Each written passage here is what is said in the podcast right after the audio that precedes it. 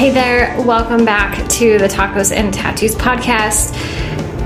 Question for you How do you know when it's time to allow him to call you his girlfriend? So, this conversation comes from a client of mine during one of our last sessions, and she said, Yeah, we've been using the terms boyfriend and girlfriend to introduce each other, but we've never really had the conversation. And I said, Okay, so it's just an assumption, but you've only been dating for a few weeks. Do you feel like you're 100% ready to jump in and commit to him? And is he 100% committed to you? And she said, Well, there's still some red flags there. And I said, Okay, well, what are they? Well, one of them is that he has a, he's from London, like the actual country of London, or the city of London in, what is it, um, in England. I'm really bad at geography, apparently. And he has a son there, and he told her that he wasn't ready or he didn't want to tell his son that he was seeing someone. And I said, Okay, well, did you ask him when he might be ready, like what the context of this was? She's like, No, it just kind of triggered a a trauma, past trauma that I had have where a past boyfriend never wanted to introduce me to his kids and even dating for months he never did.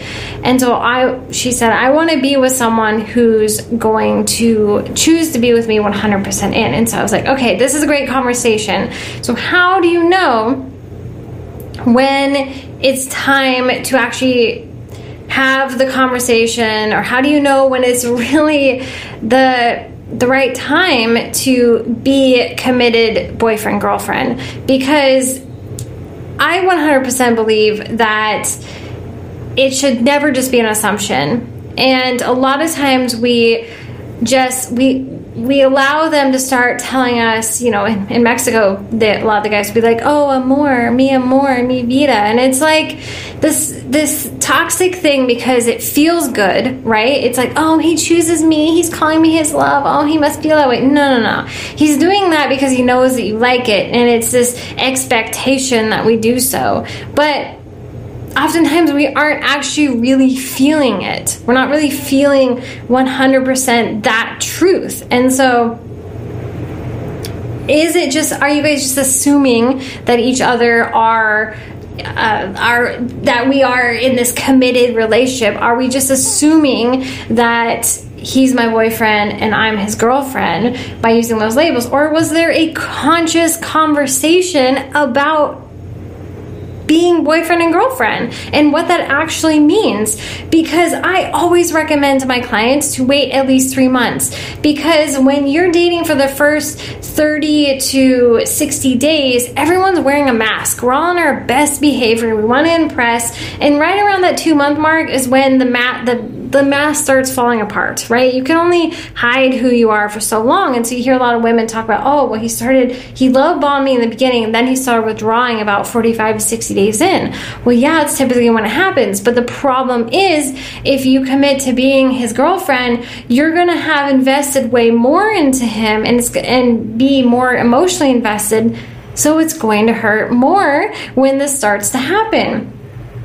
So instead, hold off on the commitment until you see that he is 100% in and you feel like you're 100% ready to be 100% committed all in on this thing. Because if you're not in a relationship, boyfriend, girlfriend, and you're not in it to go the long haul to whether have this, you know, really long term commitment or marriage is your goal or having a family, whatever that looks like then you should not move to the next step of boyfriend girlfriend. This should not be something where we're like, oh, boyfriend girlfriend testing it out. No, you become in that committed relationship when you're ready to see if this can go the long run. But a lot of times we just rush into it. And like, oh, I want to be his girlfriend.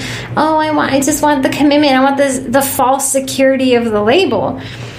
And that doesn't serve anybody. So with that, also think about if you're considering having the conversation of are we ready to be committed boyfriend, girlfriend, what are you going to have to sacrifice in order to be with him?